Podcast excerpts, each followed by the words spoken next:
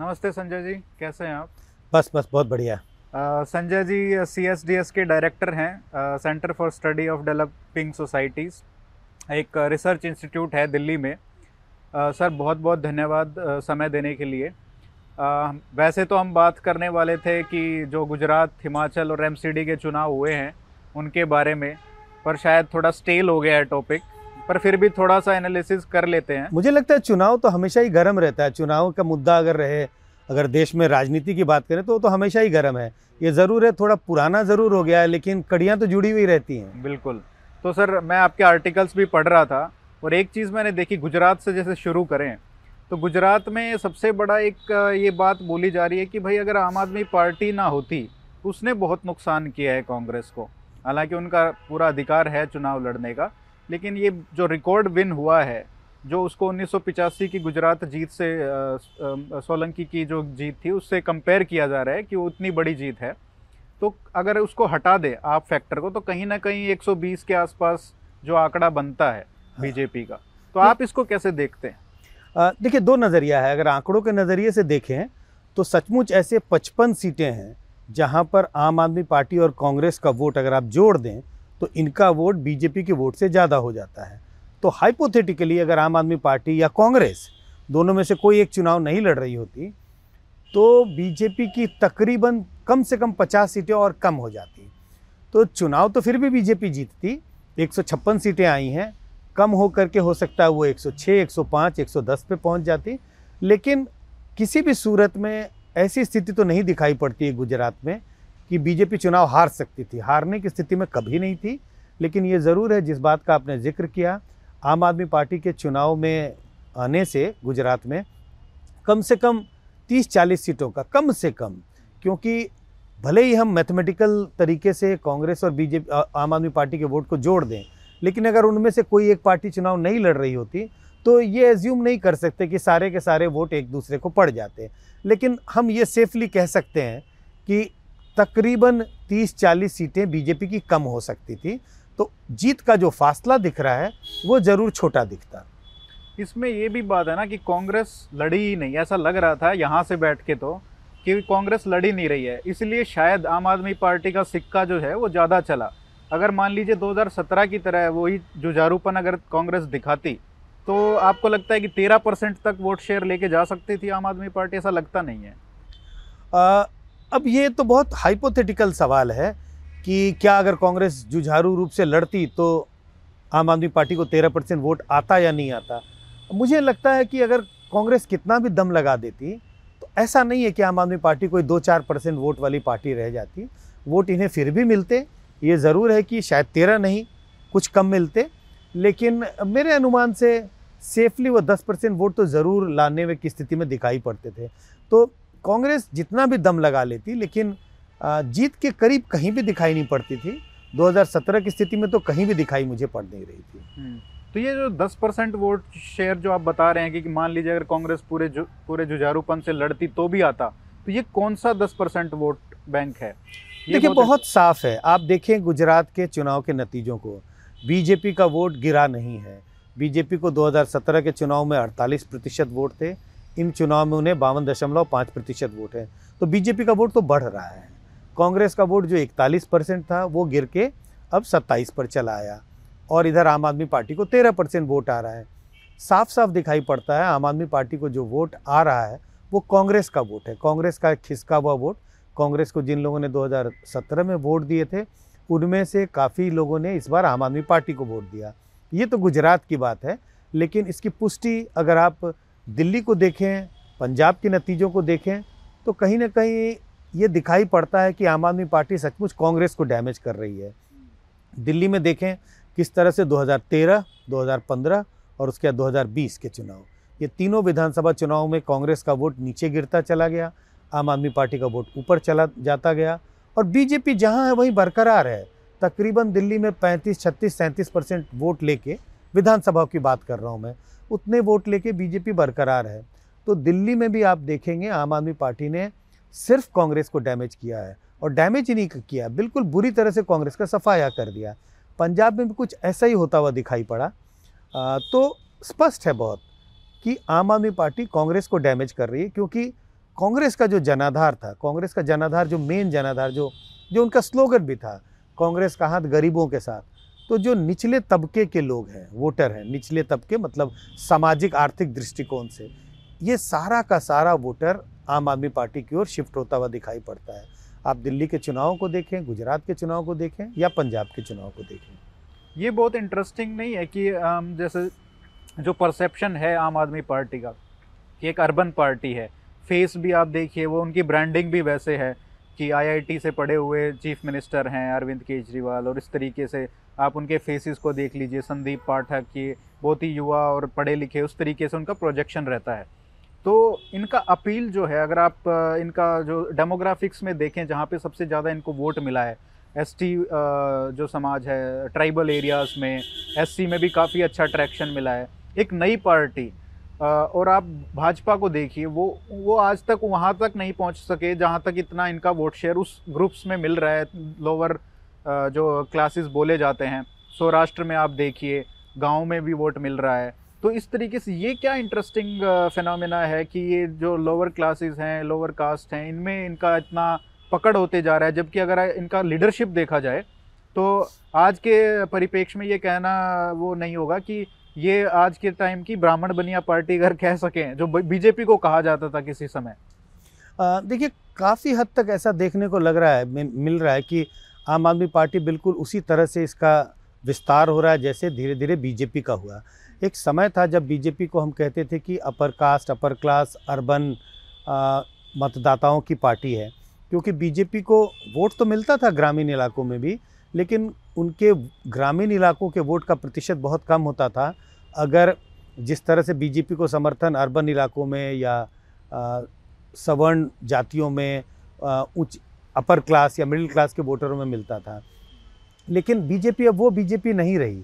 अगर 2014 के बाद देखेंगे जिस तरह से बीजेपी का एक्सपेंशन हुआ है और ये बीजेपी का वोट जो आप 2019 में देखें, सैंतीस प्रतिशत वोट है और ये विस्तार का एक्सपेंशन जो वोट एक्सपेंशन हुआ है, इसकी बड़ी वजह यह है कि बीजेपी का वोट ग्रामीण इलाकों में अब बढ़ा है। ग्रामीण इलाकों में ओबीसी तबकों में, दलित तबकों में, उनमें बीजेपी की पैठ बढ़ी है। आम आदमी पार्टी के बारे में भी आपने जिस बात का ज़िक्र किया, अगर आप लीडरशिप देखें तो लीडरशिप आपको ऐसा नहीं दिखाई पड़ेगा कि बहुत ज़मीन से जुड़ा हुआ लीडरशिप है। वो कहते हैं ना बॉटम अप अप्रोच और टॉप डाउन अप्रोच ये टॉप डाउन अप्रोच वाली पार्टी दिखती है। ये सब संभ्रांत परिवारों से पढ़े लिखे ऐसा नहीं है कि पढ़े लिखे होना कोई जुर्म है पॉलिटिक्स में अगर आप हैं तो। लेकिन पूरी जो लीड, इनकी जो लीडरशिप है, जितने लीडरों के, इनके नाम हम ले लें, ये सब आपको ये दिखाई पड़ेंगे। बहुत अच्छे मैनेजमेंट इंस्टीट्यूट से इंजीनियरिंग इंस्टीट्यूट से डॉक्टर्स हैं चार्टर्ड अकाउंटेंट्स हैं, तमाम तरह के लोग और बड़े यंग पढ़े लिखे लोग हैं जिनके हाथ में पार्टी की बागडोर है। और ये बार बार लोगों को लगता था कि आम आदमी पार्टी सिर्फ़ अर्बन मतदाताओं की पार्टी रहेगी, क्योंकि अर्बन मतदाताओं को ये अपील करती है। लेकिन गुजरात के अगर चुनाव के नतीजों को ध्यान से देखें तो गुजरात में उन्हें तेरह प्रतिशत वोट मिले और ग्रामीण इलाके और शहरी इलाकों में लगभग बराबर बराबर वोट है। तो ये मिथ जो है वो डिस्पेल हो रहा है, वो मिथ जो है टूट रहा है कि भाई आम आदमी पार्टी सिर्फ़ अर्बन इलाकों की पार्टी है और ये सिर्फ़ दिल्ली जैसे इलाके में सफल हो सकती है। पंजाब भी ऐसा राज्य है जहाँ अर्बन पॉपुलेशन साइजेबल है, पूरा अर्बन तो नहीं है। तो ऐसा लोगों को लगता था कि ये अर्बन इलाकों में इसकी सफलता मिल सकती है और ग्रामीण इलाकों में तो अट्रैक्शन नहीं होगा आम आदमी पार्टी के लिए। लेकिन गुजरात के चुनाव के नतीजे ये बता रहे हैं कि आम आदमी पार्टी को ग्रामीण इलाकों में भी उतना ही वोट मिला जितना अर्बन इलाकों में मिला। इसकी वजह मुझे लगता है दिल्ली में जो इनकी आठ साल से सरकार रही है और जिस तरह से उन्होंने स्कूल, पब्लिक हेल्थ या वेलफेयर पॉलिसीज़ में इन्वेस्ट किया, चाहे वो बिजली, पानी, मुफ़्त हो और किन लोगों को ज़्यादा इसका फ़ायदा हो रहा है? ऐसे लोगों का, जो क्लास के दृष्टिकोण से लोअर या पुअर तबके में है। ये बात मुझे लगता है दूसरे राज्यों के लोगों को भी, क्योंकि दिल्ली ऐसा राज्य है जहाँ पर तकरीबन हर राज्य के लोग आते हैं और रहते हैं। तो ये बात अब लोगों तक जानी लगी है, पहुँचने लगी है कि आम आदमी पार्टी की सरकार में हमें ये फ़ायदे मिलते हैं। मुझे लगता है इस कारण से भले ही लीडरशिप बड़ा अर्बन एजुकेटेड एक दूसरे जिस तरह का उनका जनाधार है और लीडरशिप में काफ़ी अंतर दिखाई पड़ता है। लीडरशिप बहुत अर्बन है, लेकिन जनाधार जो है, वो लोअर तबकों में अब ज़्यादा दिखाई पड़ने लगा है। एक फैक्टर तो इसका ये हो गया कि आपने बताया फ्री बीज हो सकता है कि वो एक कारण हो, लेकिन इसमें एक एस्पिरेशन का भी फैक्टर आ जाता है, जैसे एजुकेशन मॉडल हेल्थ मॉडल ये जो प्रोजेक्शन है दिल्ली में, वो बाहर भी जाता है, वहीं लेके जाते हैं। पंजाब में भी ऐसे ही लेके गए थे कि मोहल्ला क्लिनिक बनाएँगे, सरकारी स्कूलों को अच्छा करेंगे। तो एक एस्पिरेशन का भी फैक्टर है कि जैसे जैसे सोसाइटी उस तरफ़ बढ़ रही है कि सड़क पानी और इनसे ऊपर उठ के तो लोग देख रहे हैं कि बच्चों की अच्छी शिक्षा हो और हेल्थ का एक अच्छा और कोविड के बाद थोड़ा ज़्यादा ही हो गया है। हाँ, नहीं देखिए पंजाब में जितनी बड़ी जो जीत हुई आम आदमी पार्टी की तो मैं नहीं मानता कि वोटरों ने बड़े सोच समझ के कि अगर आम आदमी पार्टी की सरकार बनेगी तो हमें अच्छी शिक्षा मिलेगी हेल्थ सुविधाएँ मिलेगी बिजली पानी फ्री मिलेगा। ये सब वजह रहे होंगे थोड़े थोड़े लेकिन इतनी बड़ी जीत की वजह ये थी कि एक बदलाव का माहौल था। जो कहते हैं, एक बड़ा माहौल बन रहा था कि भाई हमें बदलाव चाहिए। और इन दोनों पार्टियों से हम उब गए हैं, जो ट्रेडिशनल पार्टियाँ हैं, जिनके हाथ में राज्य की बागडोर तकरीबन पिछले 50-60 साल से रही है। तो अब हमें बदलाव चाहिए और ये बदलाव हमें एकदम बिल्कुल नई पार्टी की ज़रूरत है। गुजरात में वैसा माहौल नहीं था।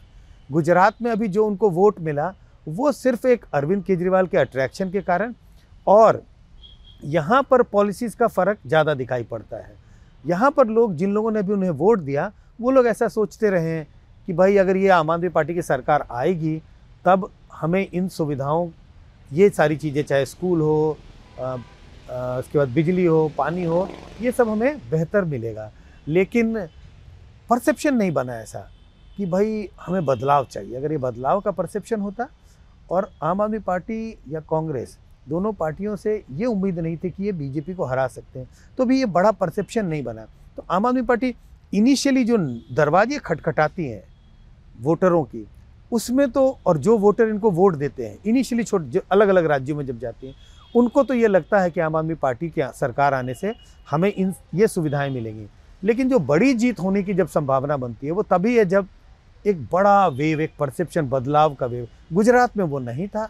इस वजह से गुजरात में वैसा प्रदर्शन नहीं कर पाई आम आदमी पार्टी जैसा उन्हें शायद लगता था। ऐसा लगता है कि अभी जैसे कई चुनाव होने वाले हैं कर्नाटका में है आपका मध्य प्रदेश राजस्थान छत्तीसगढ़ झारखंड में भी हो सकता है जम्मू कश्मीर में भी हो सकता है। तो आपको इन इन राज्यों में से कहाँ पे पॉसिबिलिटी लगती है कि ये लोग जो इनको चाहिए वो ग्राउंड फर्टाइल ग्राउंड आगे बढ़ने के लिए वो मिल सकता है?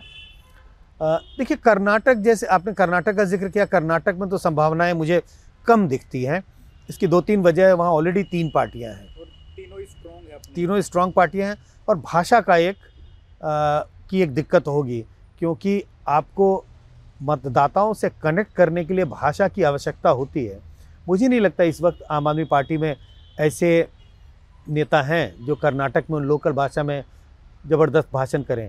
अब आप ये कह सकते हैं कि भाई, प्रधानमंत्री मोदी तो हिंदी बोल करके भी कनेक्ट कर पाते हैं, लेकिन वो पार्टी बड़ी पार्टी हो गई है लोकल लीडर्स हैं, जो लोकल लैंग्वेज में जनता के साथ कनेक्ट कर पाते हैं।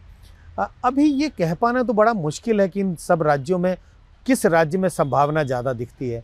मुझे ऐसा लगता है कि वो सारे राज्य जहाँ बाईपोलैरिटी है, जहाँ पे बाईपोलर सरकारें रही हैं जहाँ बाईपोलर पॉलिटिक्स है, इन सब राज्यों में संभावनाएँ दिखती हैं।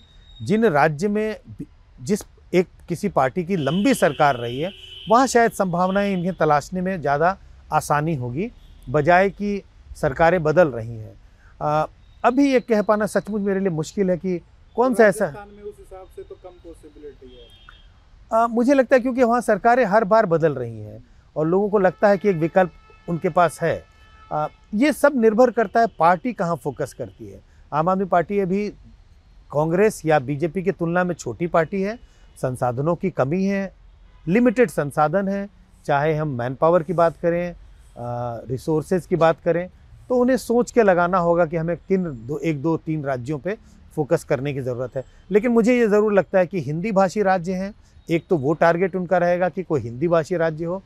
और एक राज्य मुझे लगता है त्रिपुरा है, जहाँ पर लंबे समय तक लेफ़्ट की सरकार रही इसके बाद बीजेपी ने तख्ता पलटा उन लेफ़्ट का लेकिन बीजेपी सरकार से भी कोई आ, बहुत पॉजिटिव वाइब्स नहीं आ रही वहाँ से। ऐसा नहीं लगता है कि जनता बड़ी खुश दिखाई पड़ रही है और कांग्रेस नीचे जा रही है। आप देखें जिन जिन राज्यों में बी आम आदमी पार्टी का बढ़ने की संभावना है या बढ़ी है उन सब राज्यों में कांग्रेस नीचे जाती है। तो हम्म। ऐसा कौन सा राज्य है? त्रिपुरा एक ऐसा राज्य है जहाँ कांग्रेस बहुत नीचे चली गई है। वहाँ एक संभावना ज़रूर दिखाई पड़ती है। और लेफ़्ट का भी उधर इतना लेफ़्ट भी बहुत नीचे जा रही है और बीजेपी की भी सरकार है। तो मुझे लगता है त्रिपुरा एक ऐसा राज्य है जहाँ संभावनाएँ ज़्यादा होंगी दूसरे राज्यों की तुलना में। सर आपने बात की कि जहाँ पे लंबी सरकार किसी पार्टी की चलती है जैसे गुजरात में ऐसा चल रहा है। मतलब 1990 से अगर देखें इफेक्टिवली तो सरकार है भाजपा की। आ, तो ये क्या कारण है कि क्या अर्बनाइजेशन एक बहुत बड़ा फैक्टर है कि बीजेपी को कोई भी हिला नहीं पा रहा है निन्यानवे तक ले आए लेकिन फिर भी सरकार बनाई ली। देखिए कई कारण हैं। कोई एक कारण तो नहीं कह सकते कि किसी पार्टी की क्यों हार हो रही है लगातार। आ, लेकिन अगर पिछले पाँच सात दस साल में देखें तो प्रधानमंत्री मोदी अब वो प्रधानमंत्री एक समय वो मुख्यमंत्री हुआ करते थे गुजरात के। आ, तो गुजराती अस्मिता का सवाल चाहे आप अभी जो 2022 के जो चुनाव हुए मुझे लगा इसमें गुजराती अस्मिता का सवाल बहुत ज़ोर शोर से चल रहा था। ये क्या है सर? अस्मिता गुजराती अस्मिता मतलब हर स्टेट में ऐसा है या इसमें गुजरात गुजराती अस्मिता प्रधानमंत्री के साथ जोड़ के देखने की बात अच्छा हो रही अच्छा कि प्रधानमंत्री हमारे राज्य से हैं। प्रधानमंत्री देश के बड़े एक तरह से सबसे कद्दावर नेता हैं। उन्होंने देश का मान दुनिया के प्लेटफॉर्म पर बढ़ाया है। तो ऐसी स्थिति में क्योंकि कई ऐसे आंकड़े हैं जो ये बताते हैं कि जनता का सरकार के काम के प्रति बहुत संतोष नहीं है। रीजनेबल डिग्री ऑफ़ सेटिस्फैक्शन है। बिजली सड़क पानी के बारे में लोग पॉजिटिव हैं कहते हैं इन सब चीज़ों में तो ठीक ठाक रहा है। हम्म। लेकिन अगर हम अनएम्प्लॉयमेंट की बात करते हैं बेरोजगारी की बात करते हैं महँगाई की बात करते हैं और करप्शन की बात करते हैं इन तीन चीज़ों पर लोगों की एक तरह से बहुत क्रिटिकल रहे हैं सरकार के बारे में गुजरात में भी। इसके बावजूद भी लोगों ने बीजेपी को वोट किया क्योंकि उन्हें लगता था कि ऐसे मौके पर जहाँ पर प्रधानमंत्री का हमें हाथ मज़बूत करना चाहिए क्योंकि वो हमारे देश की प्रतिष्ठा है। गुजरात की एक तरह से आ, मतलब गुजरात की आइडेंटिटी को रिप्रेजेंट कर रहे हैं। इस वजह से मुझे लगता है कि इन चुनावों में भी सॉरी बीजेपी ने ज़बरदस्त प्रदर्शन किया। और अगर आप पिछले चार पाँच चुनाव को देखें तो कांग्रेस पार्टी की जो हालत रही है कांग्रेस एकजुट नहीं रही लीडरशिप का अभाव दिखाई पड़ता है पार्टी की आइडियोलॉजी कोई साफ़ साफ़ दिखाई नहीं पड़ती हम्म। कभी कांग्रेस लेफ़्ट की तरफ़ झुकाव उनका आइडियोलॉजी का दिखाई पड़ता है अगर आप पिछले चुनाव में देखें तो उन्होंने काफ़ी थोड़ा प्रो हिंदुत्व की पॉलिटिक्स करनी शुरू की हम्म। लेकिन ये जो आइडियोलॉजिकल अभाव दिखाई पड़ता है कि जनता को ये पता नहीं कि कांग्रेस को अगर हम वोट दे रहे हैं तो ये पार्टी बीजेपी का मुकाबला सचमुच रिलीजियस लाइन पे करेगी या नहीं करेगी तो कई कारण है। लीडरशिप का अभाव पार्टी का एकजुट नहीं होना प्रधानमंत्री मोदी का गुजरात से होना गुजरात में आरएसएस की पैठ बड़े लंबे समय से होना ये सारी चीज़ें पार्टी की जो पूरी मशीनरी है बीजेपी की बड़ी मज़बूत है गुजरात में। ये सारे कारण हैं जिसके कारण कांग्रेस अगर 2017 की बात करें तो मुकाबला तो कर पाई सतहत्तर सीटें लाई लेकिन फिर भी बीजेपी को हरा नहीं पाई। सर, मैं आपका ट्वीट देखा था आपने गुजरात मतलब इलेक्शन के जस्ट बाद शायद आपने ट्वीट किया था और एग्जिट पोल से पहले का था शायद वो ट्वीट कि 2500 का सैंपल था, उसमें आपने 48 परसेंट भाजपा को दिया, उनतीस परसेंट कांग्रेस को और 13 परसेंट आम आदमी पार्टी को। इतना सटीक मतलब इतने छोटे सैंपल में, ये बहुत ही इतने सारे एग्जिट पोल देखे हमने हमने देखा कि किसी का भी सीट्स में भी नहीं आया और वोट शेयर में भी नहीं आया।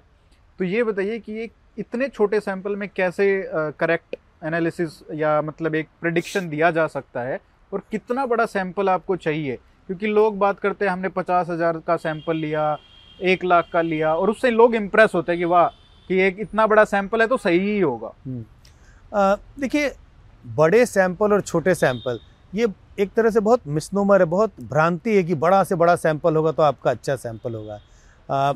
बड़े सैंपल से ज़्यादा ज़रूरी है कि आपका सैंपल रिप्रेजेंटेटिव हो हम्म। और हम छोटा सैंपल लेते हैं चाहे वो एक स्टेट में चार हज़ार लेने की बात हो ढाई हज़ार लेने की बात हो पाँच हज़ार लेने की बात हो तो हम रैंडमली सेलेक्ट करते हैं किन विधानसभा क्षेत्रों में सर्वे करना है विधानसभा क्षेत्रों में किन इलाकों में जाना है वो बिल्कुल रैंडम हम्म। हमने हम कोई पसंद नापसंद से चीज़ों को नहीं चुनते सुविधा असुविधा के हिसाब से नहीं चुनते और वोटर मतदाता मतदाता जिनका इंटरव्यू किया जाता है उनका भी चयन जो है randomly electoral roll voter list से करते हैं हम्म। तो हमारे लोग जो है फ़ील्ड में जो जाते हैं और वो हम लोकल लोगों को ही हमेशा ज़्यादातर हमारे स्टूडेंट्स होते हैं जो यूनिवर्सिटी कॉलेज में काम करते हैं हम्म। पढ़ते हैं उन्हीं स्टूडेंट्स को और वो ये ज़रूरी है हमारे सर्वे में जाने के लिए कि आपको लोकल भाषा आनी चाहिए क्योंकि हम लोकल भाषा में ही सर्वे करते हैं हम्म। आप गुजरात का ज़िक्र कर रहे हैं तो गुजरात में भी ये दो तीन यूनिवर्सिटीज़ हैं जहाँ से के बच्चे को हम लोगों ने ट्रेन किया थोड़ी बेसिक ट्रेनिंग देते हैं सब गुजराती बोलने चाहिए सब गुजरात के लोग होते हैं लेकिन ये जो छोटे सैंपल की आप बात कर रहे हैं ये सैंपल बहुत सिस्टमेटिकली ड्रॉ किया जाता है और सिस्टमेटिकली कोई बड़ी लंबी चौड़ी इसमें कोई प्रणाली नहीं है कोई विधि नहीं है कोई ऐसा बड़ा लंबा टेक्निक नहीं है हम्म। रैंडम ड्रॉ करना है बिल्कुल बिना पसंद नापसंद को हम किनारे करते हुए अगर हम रैंडम सैंपल ड्रॉ करते हैं और ये सिर्फ़ गुजरात की बात नहीं है हम लोग तकरीबन पिछले 25 सालों से लगातार अपने सर्वेस करते रहते हैं। हमेशा छोटे सैंपल से किया है और रैंडम सैंपल लेते हैं। अंतर ज़रूर है, अगर जिन सर्विस की आप बात कर रहे हैं, एग्जिट पोल की बात कर रहे हैं, जो कहते हैं पचास हज़ार सैंपल लिया, साठ हज़ार सैंपल लिया, फ़र्क हमारे और उनमें इतना है कि अगर हमसे कोई छोटे सैंपल से ये कहे कि क्षेत्रवार दृष्टिकोण से बताइए, पार्टी का जनाधार कहाँ कितना है हर कंस्टिट्यूंसी के बारे में बताइए तो छोटे सैंपल से वो कर पाना संभव नहीं है। आ, लेकिन बड़े सैंपल से वो कर पाना संभव है। मैं दूसरों की बात नहीं कर रहा उन्होंने पता नहीं बड़ा सैंपल कैसे लिया लेकिन अगर आपने थोड़ा बड़ा सैंपल लिया है और रैंडमली ड्रॉ किया है तो उसका आप बाइफर्केशन कर सकते हैं। हर विधानसभा क्षेत्र की चर्चा कर सकते हैं विधानसभा क्षेत्र नहीं तो कम से कम रीजन्स की चर्चा कर सकते हैं। और जो सीट फोरकास्ट का जो मामला आता है जो आजकल आपने देखा होगा एग्जिट पोल का मतलब है आपको सीट के नंबर्स देने हैं। उसमें थोड़ी सुविधा ज़रूर होती है कॉन्फिडेंस लेवल थोड़ा ज़्यादा होता है। अगर हमें बड़े सैंपल लेने की हमारे पास गुंजाइश हो तो हम थोड़ा ज़्यादा कॉन्फिडेंट महसूस करते हैं। लेकिन हाँ वोट एस्टिमेट्स छोटे सैंपल से भी अच्छे से वोट एस्टिमेट्स किया जा सकता है जिसका आपने अभी ज़िक्र किया। सर इसमें कास्ट जेंडर और ये एजुकेशन लेवल ये सब कैसे वेट करते हैं आप उस तरीके से? हमने कहा हम रैंडम लेते हैं। हम्म, जब आप रैंडम चुनेंगे तो इसकी नब पंचानवे प्रतिशत संभावना है कि हर समुदाय के लोगों का प्रतिनिधित्व होगा आपके सैंपल में। हम्म, जेंडर का उतना ही प्रतिनिधित्व होगा जितना वोटर लिस्ट में है। चाहे आप जाति का बात की बात कर लें एज की बात कर लें सब समुदाय के वोटरों का प्रतिनिधित्व आपके सैंपल में लगभग उसी अनुपात में होता है जिस अनुपात में उनकी संख्या वोटर्स में होती है। हम्म, तो रैंडमनेस की ये एक तरह से खूबी है। हम्म, अगर आपने बिना अपने पसंद नापसंद को नहीं अप्लाई किया रैंडम लिया तो ये सारी चीज़ें अपने आप आ जाती हैं।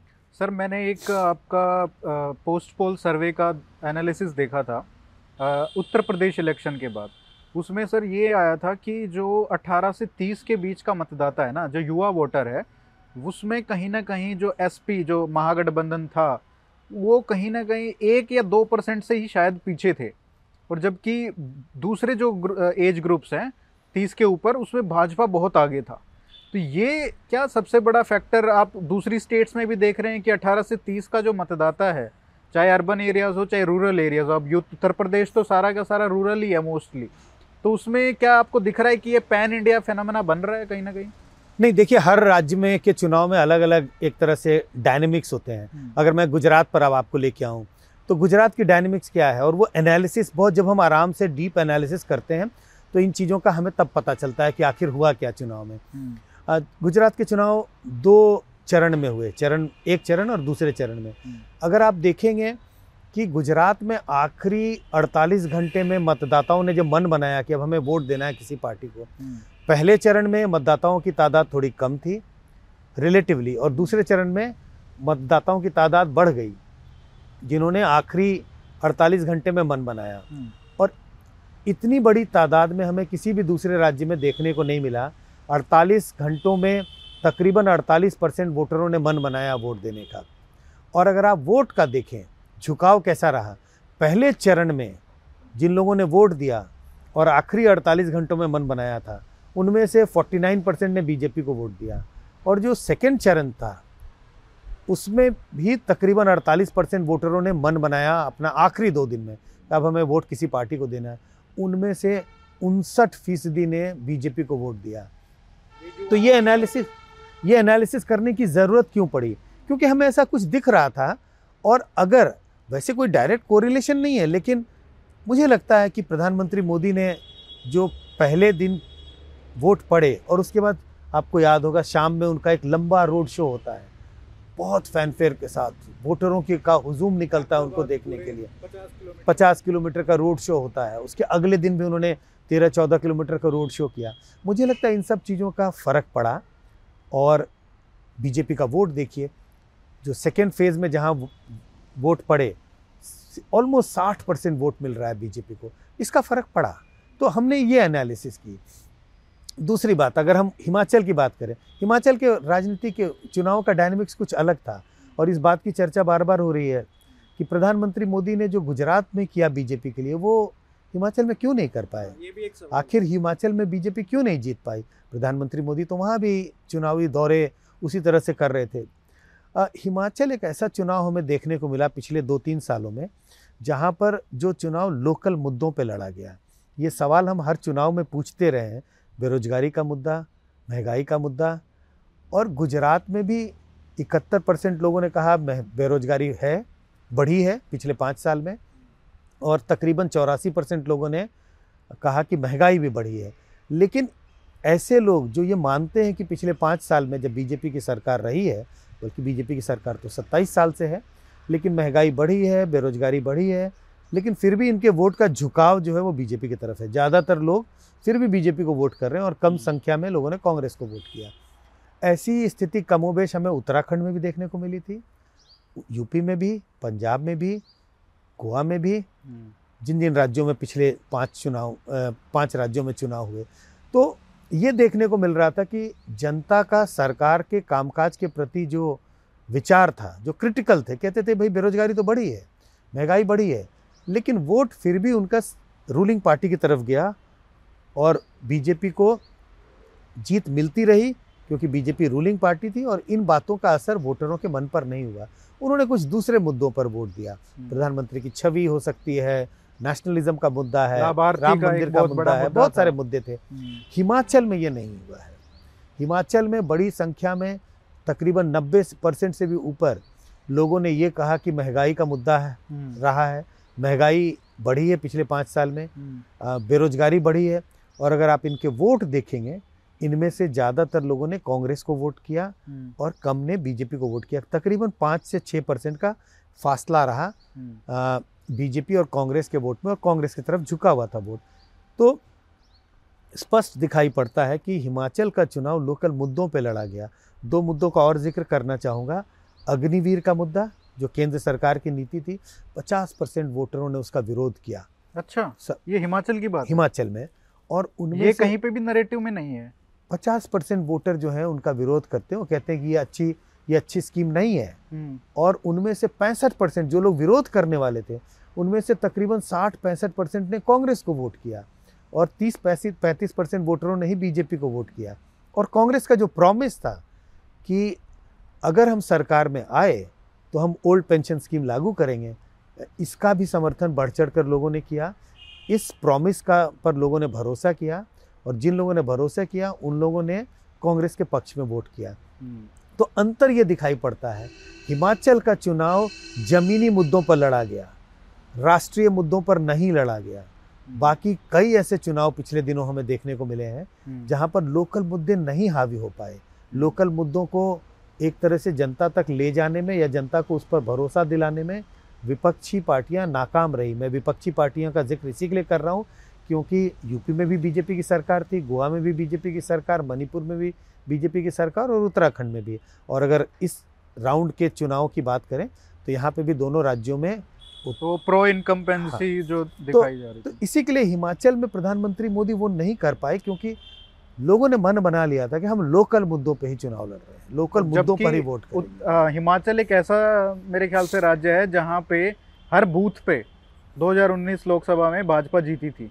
हाँ बिल्कुल आप अ, 2019 के लोकसभा चुनाव में तो बहुत बड़ी जीत हुई थी। तकरीबन उनके पास 70 परसेंट के करीब करीब वोट किसी भी स्टेट में नहीं था। हाँ बहुत सबसे बड़ी जीत हुई थी वहाँ और उत्तराखंड। दोनों पहाड़ी राज्य में बीजेपी की वोट पैंसठ से सत्तर परसेंट थे बहुत बड़ी जीत हुई थी। हम्म। और इसमें ये भी था रिबल का बहुत बड़ा फैक्टर था सर अगर आप देखें अनुराग ठाकुर जी की जो कंस्टिट्यूएंसी है लोकसभा वाली उसमें बिल्कुल वाइप आउट हो गई है बीजेपी तो ये कहीं ना कहीं ये वहाँ पे भी अगर रिकवर कर जाते तो इक्वल इक्वल तो आने के चांस हाँ बिल्कुल आपने रेबल्स की बहुत चर्चा हो रही थी पहले से ही कि भाई 18 बागी हैं बीजेपी के कांग्रेस के भी बागी थे लेकिन उनकी संख्या कम थी। हम्म, आठ नौ की बात हो रही थी। और रेबल्स ने भी बीजेपी का खेल तो ज़रूर बिगाड़ा। हम्म, अगर रेबल्स इतने नहीं होते तो शायद बराबर बराबर का मुद्दा हो तो मामला रहता। हम्म, हमें पता है बीजेपी फिर भी एक एक परसेंट वोट से भी कम फासला कांग्रेस और बीजेपी के बीच में रहा है। हम्म, लेकिन अगर रेबल्स नहीं होते उसने भी कंट्रीब्यूट किया बीजेपी के हार की। और बार बार इस बात का भी ज़िक्र हो गया है हो रहा है कि हिमाचल में बीजेपी को किसने हराया तो हिमाचल में बीजेपी को बीजेपी नहीं हराया। आ, ये सबसे बड़ा मुद्दा चल रहा है अभी। हाँ ये मुद्दा चल रहा है लेकिन मुझे लगता है इस मुद्दे को ज़्यादा बढ़ चढ़ कर इसकी बात हो रही है। असल में ज़मीनी मुद्दों पर लोगों ने वोट किया। हम्म, आ, मैं मुझे ऐसा नहीं लगता कि अगर बागी नहीं होते तो बीजेपी बड़ी कोई जीत हासिल कर पाती। हाँ ये ज़रूर है कि मुकाबला और कांटे का हो जाता। कांग्रेस के पास 40 सीटें हैं और बीजेपी ने 25 सीटें जीती। हो सकता मुकाबला और कांटे का हो जाता कांग्रेस की सीटें कुछ कम हो जाती बीजेपी की सीटें बढ़ सकती थी। तो क्या ये सर्वे में दिख रहा था सर कि हिमाचल में जो है कि मतलब कांग्रेस की सरकार आ सकती है? क्योंकि जो भी पहले के सर्वे दिख रहे थे, उसमें ये था कि या तो कांटे की टक्कर है या बीजेपी थोड़ा सा आगे ही है। नहीं, हमारे सर्वे में भी कांटे का टक्कर दिख रहा था, बिल्कुल। और कई ऐसे सर्वे थे जो सब कांटे की टक्कर की बात कर रहे थे। और जब इतना क्लोज मुकाबला होता है तो कभी कभी ये आकलन कर पाना मुश्किल होता है कि आखिर कौन सी पार्टी आगे है। सच बात तो ये है कि हमारे आकलन में, हम कह रहे थे कांटे का मुकाबला है लेकिन मुझे हमेशा लगता था कि कांटे के मुकाबले और मुझे लगने का कारण हमारा आंकड़ा बता रहा था कि इस कांटे के मुकाबले में एक कदम बीजेपी आगे है हम्म। जो नहीं था तो हमारा वोट का जो आकलन है उसमें थोड़ा सा हेरफेर हुआ हिमाचल को के नज़रिए से हम देखें तो हम्म। इसमें एक बहुत बड़ी बात जो बीजेपी को कॉन्फिडेंस दे रही थी एक सर्वे का तो बात है ही एक ये था कि ये लोग हिमाचल उत्तराखंड की भी बात करते थे कि भाई उत्तराखंड में भी तो यही रिवाज है ना कि पहले एक बार कांग्रेस आएगी एक बार बीजेपी। लेकिन हमने रिवाज बदला और वही एक स्लोगन हिमाचल में भी आया कि लेकिन क्या इन दोनों पहाड़ी राज्यों के बीच में कुछ ऐसा था डेमोग्राफिक्स में ऐसा कुछ अंतर था जो भाजपा शायद गलती किया भापने में? देखिए डेमोग्राफिक्स में अंतर हो या ना मुद्दों का बहुत फ़र्क था। हम्म, आ, जब हिमाचल के चुनाव हुए और उत्तराखंड के चुनाव उत्तराखंड के चुनाव के समय अग्निवीर का मुद्दा नहीं था। हम्म, दोनों राज्यों से बड़ी संख्या में लोग सेना में जाते हैं। उत्तराखंड के चुनाव के समय के में कोई सेव के पैकेजिंग पर जीएसटी का मुद्दा नहीं था यहाँ पे बड़ा मुद्दा वो भी था। ओपीएस का मुद्दा उत्तराखंड में नहीं था यहाँ पे मुद्दा था। हम्म, तो ये सारे ये तीन मुद्दे जो थे वो बिल्कुल हिमाचल के लोगों के घरों से जुड़े हुए मुद्दे थे। हम्म, आ, बड़ी संख्या में लोग बागवानी करते हैं खेती करते हैं और आम की खेती एप्पल की खेती बड़ी संख्या में होती है। हम्म, आप ओपीएस की बात करें ओल्ड पेंशन स्कीम सब इन बातों का ज़िक्र बार बार होता रहा है कि हिमाचल एक ऐसा राज्य है जहाँ पर सरकारी कर्मचारियों की तादाद बहुत है।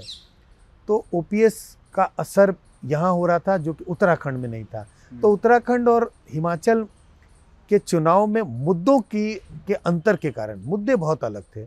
इस वजह से मुझे लगता है कि हिमाचल में जो कांग्रेस कर पाई वो उत्तराखंड में करने में असफल रही।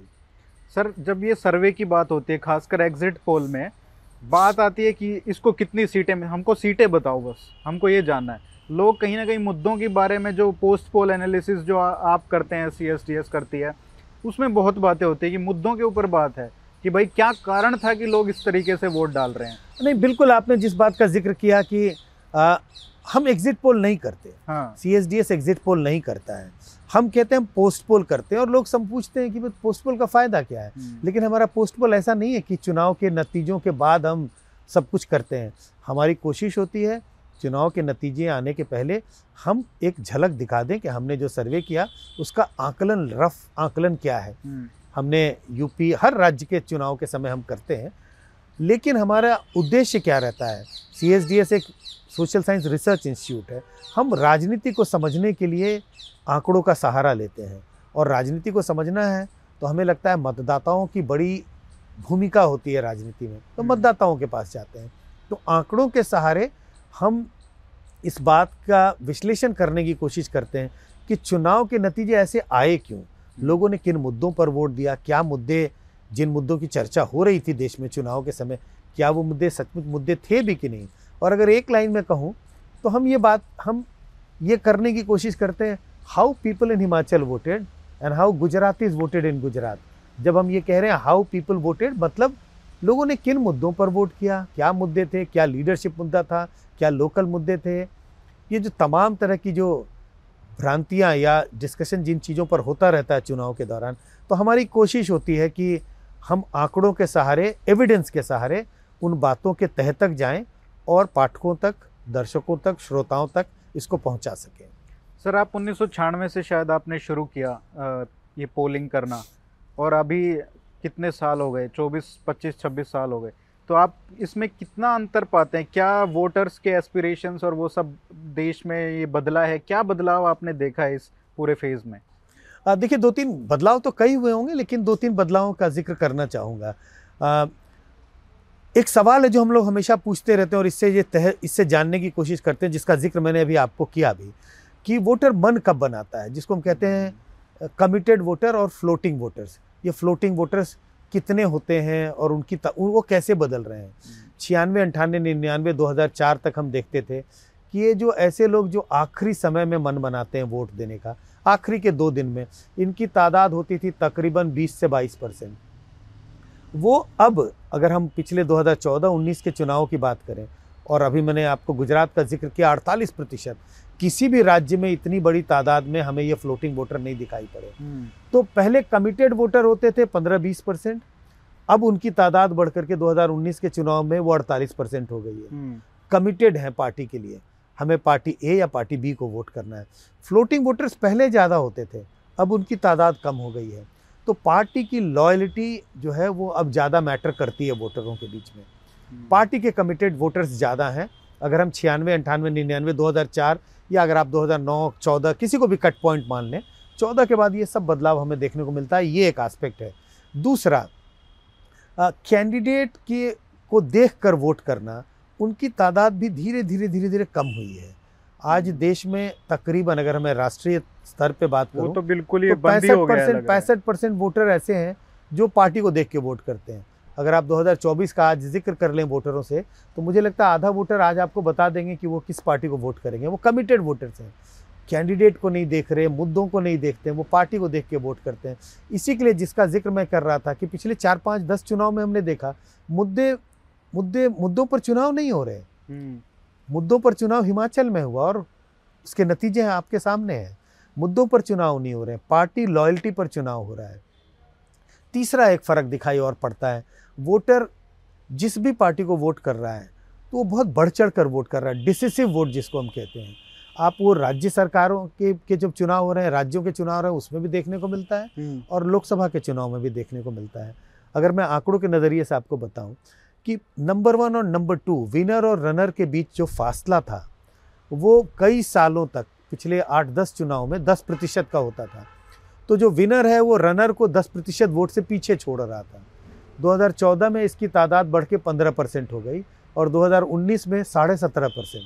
तो रनर और विनर का जो फासला था, वो बढ़ गया। वोटर जिस भी पार्टी को वोट दे रहा है, उसको बढ़ चढ़ कर वोट दे रहा था। हम्म। अगर राज्य के चुनाव को देखें, आप देखें और इरिस्पेक्टिव ऑफ़ पार्टी है, ये किसी एक खास पार्टी के लिए नहीं है। आप 2015 और 2020 का चुनाव दिल्ली में देखें, कितनी बड़ी जीत हुई आम आदमी पार्टी की।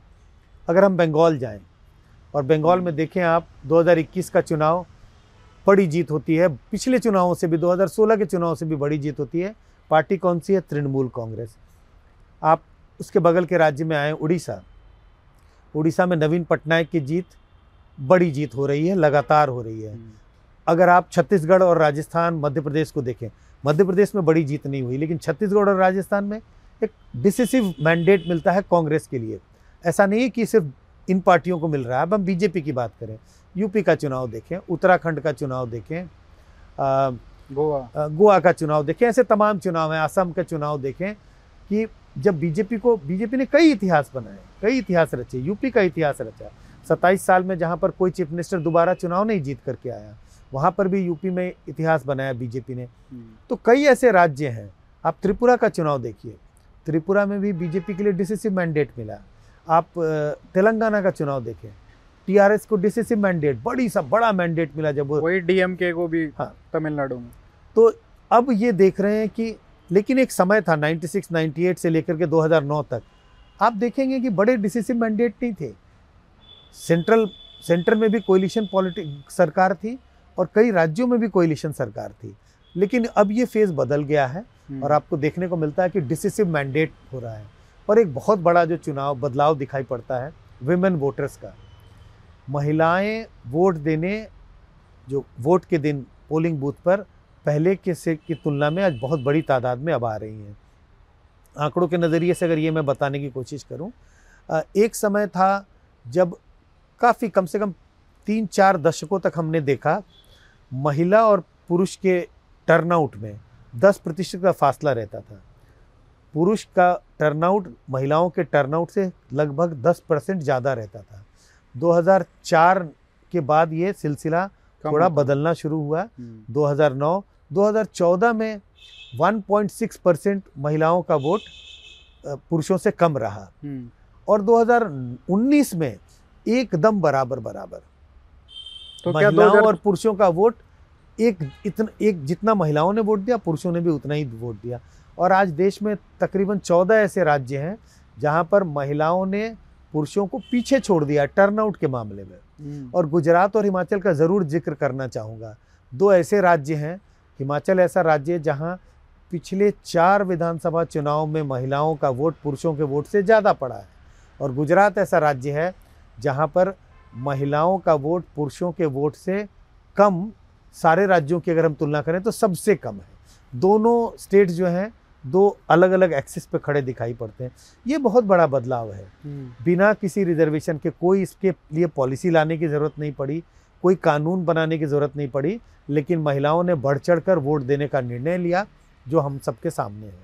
और अगर इसको देखें सैम्पलिंग के इस हिसाब से जब पोलिंग करते हैं तो अगर उसको वेट नहीं करेंगे अच्छे से मान लीजिए कि अगर वुमन फैक्टर इतना बढ़ गया है कि 10 परसेंट गैप से आप एक परसेंट या बराबर आ गए हैं और उस हिसाब से आप पोलिंग में उसको वेट नहीं कर रहे हो तो वहाँ पे गड़बड़ हो जाएगा नहीं नहीं बिल्कुल आपने ठीक कहा।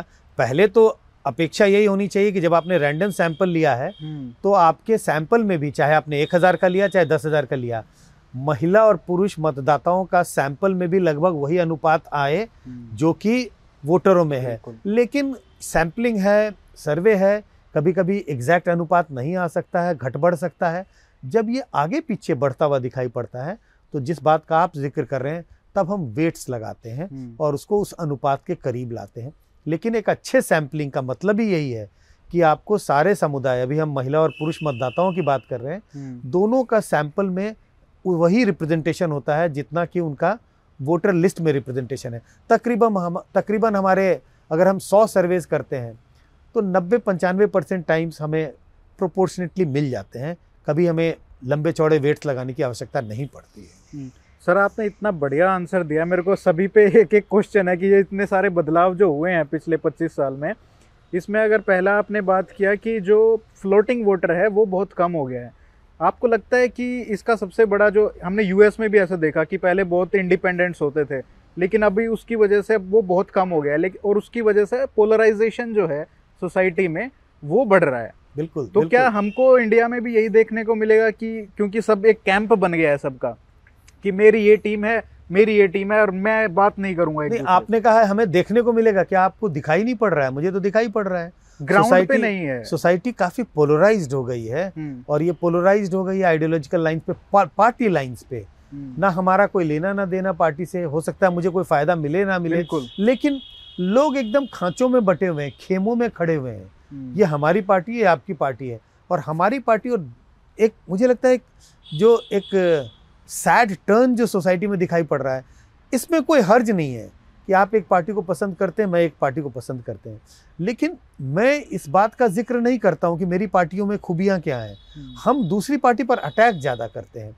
तो मुझे लगता है ये एक गलत डायरेक्शन में जा रहा है। हम्म। कोई हर्ज नहीं है लोगों के अपने अपने विचार हैं सभी को अपनी आज़ादी है अपने विचार रखने और अपने विचारों के साथ खड़े रहने की। लेकिन अनरीजनेबल क्रिटिसिज्म या अनरीजनेबल अटैक दूसरों पर ना हो मुझे लगता है इससे हमें परहेज करने की ज़रूरत है। कहीं ना कहीं सोशल मीडिया पे जो ये हमेशा ट्वेंटी फोर सेवन नरेटिव की जो कहानी चलती रहती है हर पार्टी अपना नरेटिव हर इशू पे और अगर आप उनकी भी मजबूरी है अगर आप नहीं करोगे तो दूसरी पार्टी करेगी और वो एक नरेटिव सेट करती जाएगी करती जाएगी तब तक आप चुनाव में चुनाव लड़ने वाली बात नहीं है अब। पहले लोग हाँ। चुनाव में छह महीने पहले तैयारी करते थे अब तो रोज ही चुनाव हो रहा है।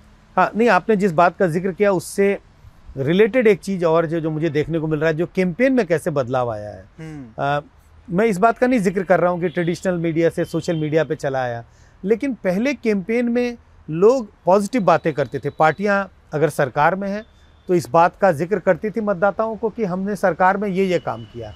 जो पार्टी सरकार में नहीं होती है वो प्रोमिस बताती थी कि अगर हम सरकार में आए तो हम ये काम आपके लिए करेंगे जनता की भलाई के लिए करेंगे। हम्म, इसका प्रोपोर्शन बहुत घट गया है। आज एक पार्टी अपने बारे में नहीं ज़िक्र करती कैंडिडेट अपने बारे में नहीं बताते पार्टियाँ अपनी उपलब्धियाँ नहीं बताती वो दूसरी पार्टियों पे आरोप लगाती हैं। तो हम कहते हैं नेगेटिव कैंपेन जो है हम्म, वो बहुत बढ़ गया है पॉजिटिव कैंपेन का दायरा बहुत घट गया है। हम्म, अब पार्टियाँ अपनी बात नहीं कर रही हैं अपने प्रोमिस की बात नहीं कर रही हैं सिर्फ़ क्रिटिकल और वो भी अनरीजनेबल कई बार और ये सब जो आपने सोशल मीडिया और यही सारी चीज़ें सोशल मीडिया पे फ्लोट करती रहती हैं। तो मुझे लगता है सोशल मीडिया एक अच्छा टूल है, लेकिन उसका इस्तेमाल अच्छे ढंग से नहीं हो रहा है। और मैं उदाहरण बराबर देता हूँ, टूल्स बहुत सारे होते हैं। काटने के तो बहुत सारे टूल्स हैं। अगर आपको सब्ज़ी, फल ये सब काटना है, उसके लिए टूल है ना। हम जाते हैं बाज़ार से एक चाकू लेके आते हैं। लेकिन अगर उस टूल का इस्तेमाल हम सही से नहीं कर रहे हैं तो उसमें टूल की दिक्कत नहीं है। बराबर इस बात का ज़िक्र होता है कि सोशल मीडिया ने बहुत मतलब माहौल ख़राब किया हुआ है। सोशल मीडिया ने नहीं किया हुआ है। उसका जो इस्तेमाल कर रहे हैं, उन्होंने तो चाकू का की गलती नहीं है, चाकू तो रखा था। उसे उठा के हमें सेव फल सब्ज़ी काटनी थी, लेकिन हम सेव फल सब्ज़ी ना काट के उसका इस्तेमाल दूसरी चीज़ के लिए कर रहे हैं तो इसमें चाकू का क्या दोष है? दोष तो उसका है, जो लोग उसका इस्तेमाल कर रहे हैं। डिसाइसिव मैंडेट की आपने दूसरी बात की। डिसाइसिव मैंडेट का आपको लगता है कि सबसे बड़ा कारण ये है कि पर्सनैलिटी बेस्ड जो चुनाव हो गए हैं। जैसे सेंटर में देखें तो मोदी जी के इर्द गिर्द चलता है। दिल्ली में देखें तो अरविंद केजरीवाल वर्सेस हु ये बात आती है। और बंगाल में देखें तो ममता बनर्जी हैं। नवीन पटनायक बिल्कुल। के सी आर हर जगह। जिसके पास पर्सनैलिटी नहीं है ना डायनामिक पर्सनैलिटी नहीं है वो कहीं ना कहीं दस पाँच दस परसेंट तो वैसे ही पीछे हो जाता है। नहीं नहीं दोनों चीज़ों का है। एक तो पार्टी बेस्ड पॉलिटिक्स हो रही है और पार्टी बेस्ड क्यों हो रही है पॉलिटिक्स जनता पार्टियों को देख के क्यों वोट कर रहे हैं? क्योंकि वो पार्टी को एक नेता से आइडेंटिफाई कर रहे हैं, उनकी पार्टी उनकी पार्टी। तो आपने जिस बात का ज़िक्र किया, बिल्कुल मैं उस बात से सहमत हूँ। इतना डिसिसिव मैंडेट इसी के लिए हो रहा है क्योंकि लोग पार्टी और पार्टी के लीडर को देख के वोट कर रहे हैं, न कि अपने प्रतिनिधि को देख के वोट कर रहे हैं। इसी वजह से जब इस बात का ज़िक्र होता है बार बार कि हमारे असेंबलीज और पार्लियामेंट में इतने टेंटेड उम्मीदवार क्यों आ जाते हैं जीत के? क्योंकि लोग उम्मीदवार को नहीं देख रहे हैं। लोग पार्टी को देख रहे हैं, पार्टी के लीडर को देख रहे हैं। मतलब नाक बीच के वो बटन दबाते हैं कि चलो कैंडिडेट तो बेकार है पर क्या करें? किसी को जिताना है चाहे सीएम बनाना है चाहे पीएम बनाना है बिल्कुल। हर हर गलती को हर उसको माफ़ कर देते हैं। बिल्कुल। और वो कहीं ना कहीं मुश्किल भी हो जाता होगा आप लोगों के लिए कि भाई यहाँ पे तो इतना क्रिटिसाइज कर रहे हैं और अगले दिन जाके वोट उसी को डाल रहे हैं जिसको गालियाँ दे रहे हैं। नहीं नहीं हमारे क्या हर- मुझे लगता है सारे मतदाताओं की ये दुविधा तो होती है। आ, इसमें क्योंकि हरियाणा में से मैं आता हूँ और आपका मैं एक इंटरव्यू देख रहा था 2019 का जब चुनाव हुआ था उसके जस्ट बाद आया। आप इतना ध्यान क्यों देते हैं मेरे पढ़ मेरे लिखने पे और मेरे बोलने पे? नहीं नहीं मैं तो अभी क्योंकि आपसे वार्तालाप करना था तो सब देख के आए हैं। आ, तो उसमें एक बात थी कि जेजेपी और बीजेपी को अलायंस नहीं करना चाहिए। उस समय नतीजे आए ही थे और उनको 10 वोट 10 सीट मिले थे बीजेपी को 40 और कांग्रेस को 31 तो एक बात थी कि भाई आप पूरा कैंपेन आपका पूरा एंटी बीजेपी था। तो एक मोरली आपको अच्छा नहीं लगता है क्योंकि आपका बेस जो है आप anti BJP virulent anti BJP है। उसको आपने सिर्फ़ आपके एंटी बीजेपी स्टैंड के लिए वोट दिया और आप जाके फिर अलायंस में। तो आपको क्या लगता है कि जब ये चुनाव होगा अ, 2024 में तो इसका कुछ फैक्टर बनेगा? देखिए चौबीस अभी बहुत दूर है। चौबीस के चुनाव में क्या ये फैक्टर बनेगा या नहीं बनेगा ये सब निर्भर करेगा। उसके छः महीने पहले की घटनाएँ क्या रहेंगी? लेकिन हाँ ये ज़रूर है ये बहुत अटपटा होता है कई बार जिस पार्टी का आपने विरोध किया चुनाव में लेकिन अगर बहुमत नहीं मिली पार्टी को तो दोनों साथ साथ आके सरकार बना लेते हैं। अब वो कहते हैं ये मजबूरी है सरकार बनाना है जनता का मैंडेट है। आ, तो मुझे लगता है इन सब चीज़ों पे कुछ राय मशविरा होना चाहिए कि भाई अगर इस तरह का मैंडेट हो तो क्या होना चाहिए? जैसे बार बार एंटी डिफेक्शन की बात होते रहती है। तो मुझे तो लगता है कि मतलब मेरा अपना विचार है कि एंटी डिफेक्शन लॉ में कम से कम इतना तो होना चाहिए कि जो एम या एम अपनी पार्टी को छोड़ के दूसरी पार्टी में चले गए और उनकी सदस्यता खत्म हो गई और बाई इलेक्शंस अगर उन चुनाव में हो रहे, उन्हीं कंस्टिट्यूंसी में हो रहे, उन पर पाबंदी होनी चाहिए। उस चुनाव में उनको चुनाव लड़ने की इजाज़त नहीं होनी चाहिए। कम से कम जिससे कि क्योंकि ये भी एक बहुत अद्भुत सा चीज़ है और कई राज्यों में देखने को मिलता है। जिस बात का आपने ज़िक्र किया, मैं उस बात को दो कदम आगे बढ़ा रहा हूँ। ये भी है, दो पार्टियों ने आपस में एक दूसरे के विरोध में चुनाव लड़ा और फिर दोनों एक साथ आकर के मिलकर सरकार बनाते हैं। तो ये भी उसी तरह की बात है, जैसे आप पार्टी ए की टिकट पे जीत के आते हैं और पार्टी ए को छोड़ के पार्टी बी में चले जाते हैं। जिस उम्मीदवार को आपने हराया है, उसके साथ गले मिल के फूल माला पहना के फ़ोटो खिंचवा रहे हैं। और फिर आप उन्हीं, उसी पार्टी के उम्मीदवार, के टिकट पे चुनाव लड़ते हैं। हम्म। इसमें कास्ट का भी बहुत बड़ा फैक्टर था ना, कि आपको लगा, जब सैम्पलिंग किया होगा, आपने प्रोफाइलिंग किया होगा सबका पोल के बाद, कि भाई non Jat Jat versus polarization था, जो लोकसभा में बहुत अच्छे से काम किया। और एक मोदी जी का फैक्टर था नेशनलिज्म बहुत बड़ा फैक्टर था तो जाट लोगों ने भी बीजेपी को वोट डाला है। लेकिन जब वो बात आती है नॉन डोमिनेंट कास्ट की वर्सेस डोमिनेंट कास्ट की। क्या स्टेट इलेक्शन में ऐसा लगता है कि वो जो नॉन डोमिनेंट कास्ट हैं वो हिचकिचाती हैं कि यार छोड़ो क्या इलेक्शन छोटा इलेक्शन है इसको रहने देते हैं। वोट डालने में इतना एंथ्यूजियाज़म नहीं होता है। और वो कहीं ना कहीं हर्ट कर किया बीजेपी को 2019 में हरियाणा में। देखिए सिर्फ़ हरियाणा की बात नहीं अगर आप मैं बिहार की बात करूँ यूपी की हम्म। बात करूँ हरियाणा की बात करूँ और दूसरे राज्यों की भी जब जब पिछले पाँच सालों में देखने को मिला है जब जब लोकसभा के चुनाव होते हैं तो ऐसी जाति जिनका वोट एक किसी खास पार्टी के लिए है और मैं यूपी और बिहार की का एग्ज़ाम्पल इसी के लिए दे रहा था हम्म। मैं यादव मतदाताओं की बात कर रहा हूँ लोकसभा के चुनाव में उनका वोट थोड़ा सा ज़्यादा बीजेपी की तरफ़ झुकता हुआ दिखाई पड़ता है हम्म। जैसे ही विधानसभा के चुनाव होते हैं आप बिहार का चुनाव देखें 2019 का चुनाव और 2022 का चुनाव हम्म। काफ़ी फ़र्क है चुनाव में दो हज़ार बीस का चुनाव असेंबली का यूपी के चुनाव में भी अगर हम देखेंगे तो जितनी तादाद में यादवों ने समाजवादी पार्टी को वोट दिया 2022 के विधानसभा चुनाव में, अगर इसकी तुलना 2019 के लोकसभा चुनाव से करेंगे, बहुत फ़र्क दिखाई पड़ेगा। तो अभी लोगों ने एक तरह से अभी जो डिस्टिंक्शन बहुत शार्प कर दिया कि ये विधानसभा का चुनाव है, ये लोकसभा का चुनाव है। विधानसभा का चुनाव है तो हमें ये सोच के देना है वोट कि हमें राज्य में किसकी सरकार चाहिए। और लोकसभा का चुनाव है तो काफ़ी हद तक ये जो पेंडुलम जो है वो शिफ्ट हो जाता है बीजेपी की तरफ़ और उसकी वजह सिर्फ़ एक ही है प्रधानमंत्री मोदी हम्म। उन लोगों को लगता है भाई यही व्यक्ति हैं जो देश के प्रधानमंत्री के रूप में अच्छे दिखते हैं यही हैं जो देश का उद्धार कर सकते हैं यही हैं जो उन्होंने भारत का जो मान सम्मान जो है दुनिया के नक्शे पे बढ़ाया है हम्म। तो प्रधानमंत्री मोदी का प्रभाव राष्ट्रीय चुनाव में बहुत ज़्यादा है और स्टेट के चुनाव में अब वो घटता हुआ हमें दिखाई पड़ता है। 2014 हम्म। के बाद काफ़ी समय कुछ समय तक तो दिखाई पड़ा लेकिन मुझे लगता है पिछले पाँच सालों में अब लोगों को ये लगने लगा है कि हमें राज्य के चुनाव में ये सोच के देखना चाहिए वोट देना चाहिए कि हमारे राज्य की सरकार के लिए कौन सी पार्टी बेहतर है। अब वो वहाँ पे भी पर्सनैलिटी देख रहे हैं जैसे मोदी प्लस पर्सनैलिटी होना चाहिए स्टेट में भी कोई होना चाहिए। अब उस हिसाब से देखा जाए तो गुजरात की तो इग्नोर कर देते हैं क्योंकि वहाँ पे तो मोदी फैक्ट्री दो लोगों का काम करता है including CM candidate also but जैसे कर्नाटका में है बोमाई जी को बनाया, यहाँ पे अगर आप मध्य प्रदेश का तो चलो वो फिर से वही बन गए लेकिन छत्तीसगढ़ का एक स्टेल सीएम हो गए थे। कई जगह ऐसे सीएम हरियाणा में, जैसे खट्टर जी का उतना नहीं है जितना मोदी का या योगी का अपने एरिया में है। तो क्या कहीं ना कहीं बीजेपी के जो ये सिलेक्शंस हैं of CMs rather than electing a popular person ये कहीं ना कहीं हर्ट कर रहा है लोकल इलेक्शंस में? देखिए बीजेपी की मुझे लगता है स्ट्रैटेजी बहुत अलग रही है।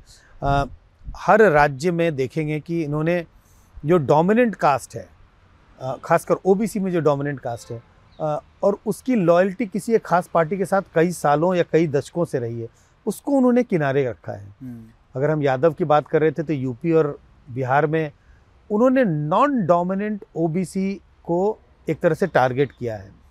आ, तो आपने जिन राज्यों का ज़िक्र किया महाराष्ट्र का भी ज़िक्र हो सकता है हम्म। हरियाणा का ज़िक्र हुआ। झारखंड का भी हाँ, झारखंड का भी ज़िक्र हुआ।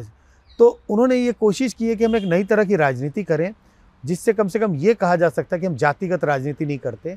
आप देखिए अब अब जैसे होता था हरियाणा में तो जाट के अलावा कोई मुख्यमंत्री हो नहीं सकता। तो हम इस नोशन को डिस्पेल करें कि भाई हम जाट को नहीं बन मतलब ऐसा नहीं है कि हम जाटों की राजनीति करेंगे। झारखंड में का ज़िक्र हुआ भाई ट्राइबल ही होगा मुख्यमंत्री। उन्होंने एक नॉन ट्राइबल को भले ही इसका उनको नुकसान उठाना पड़ा लेकिन इसकी कोई गारंटी नहीं है कि अगर उन्होंने ट्राइबल को बनाया होता तो दोबारा सरकार बन जाती। है तो कोई गारंटी नहीं है लेकिन ये बीजेपी की स्ट्रैटेजी है। उन्हें लगता है कि हम दूसरे नॉन डोमिनेंट ओबीसी को अपनी ओर रुझाने में हमें कम एफर्ट लगाने की ज़रूरत पड़ेगी। अगर डोमिनेंट ओबीसी को हमें अपनी तरफ़ लाना हो जो ऑलरेडी किसी पार्टी के लॉयल हैं तो हमारे लिए मेहनत ज़्यादा करना पड़ेगा। हम्म। तो कम मेहनत में ज़्यादा मुनाफा अगर जिस किस चीज़ से मिल सकता है तो क्यों ना उसको टारगेट किया जाए। बीजेपी की यही पॉलिटिक्स रही है। हम्म, इसमें आपने बात की कि जो लोकसभा और असेंबली इलेक्शन में लोग अब फ़र्क करने लगे हैं। लेकिन ये बात भी है कि टर्नआउट कम हो जाता है और वो जो टर्नआउट कम होता है कहीं ना कहीं वो बीजेपी के जो वोटर्स आते हैं जो मोदी के कारण जो जुड़ते हैं लोकसभा में वो नहीं आ पाते उतने असेंबली इलेक्शंस में। तो क्या आपको लगता है कि जब लोकसभा का चुनाव और असेंबली इलेक्शंस जैसे महाराष्ट्र की बात होती है चाहे हरियाणा की बात होती है झारखंड की अगर वो साथ करवाए जाएँ जो बातें होती रहती हैं पिछली बार भी हुई थी कि अगर साथ इलेक्शन हो जाएँ लोकसभा के तो फ़ायदा होगा।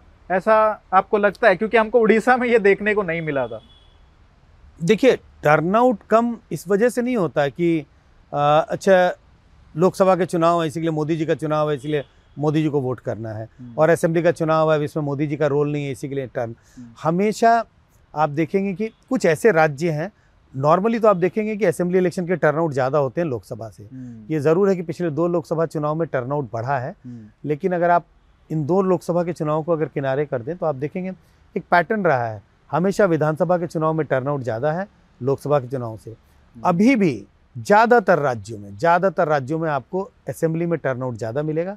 लोकसभा के टर्नआउट से के तुलना में। हम्म, तो ऐसा नहीं है ये फैक्चुअली गलत है कि विधानसभा के चुनाव में टर्नआउट कम होता है। कुछ राज्य ऐसे हैं जहाँ पर एक ट्रेडिशनली टर्नआउट एक एवरेज टर्नआउट जिसमें आप मध्य प्रदेश छत्तीसगढ़ बिहार यूपी हम्म, बाईपोलैरिटी है।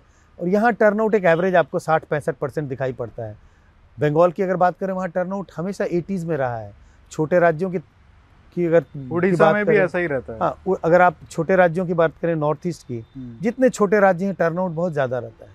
उसमें नॉर्थ ईस्ट के राज्य हैं गोवा है हिमाचल है उत्तराखंड है टर्नआउट ज़्यादा है। हरियाणा भी एक high turnout reasonably high turnout रहता है साठ सत्तर परसेंट के करीब करीब टर्नआउट आपको दिखाई पड़ता है। हम्म, तो ये नहीं है कि टर्नआउट असेंबली इलेक्शन में कम हो जाता है क्योंकि लोगों को लगता है ये असेंबली का चुनाव है और यहाँ मोदी जी नहीं है इसी के लिए मोदी जी के अट्रैक्शन के कारण लोकसभा में बल्कि वो तो उनका खुद का ज़्यादा इम्पैक्ट डालता हाँ। है। अ, सर आपने इतनी बातें की वैसे मेरे पास सवाल अभी भी हैं लेकिन अ, क्योंकि समय अभी काफ़ी आपने दिया है तो बहुत बहुत धन्यवाद। और हमारी बातें मैं आशा करता हूँ कि फिर भी चलती रहेंगी हम। बिल्कुल। फिर से करेंगे इलेक्शन होगा तो। अ, सर बहुत बहुत धन्यवाद बहुत अच्छा लगा और बहुत कुछ सीखने को मिला। Thank you so much okay thank you नमस्ते सर।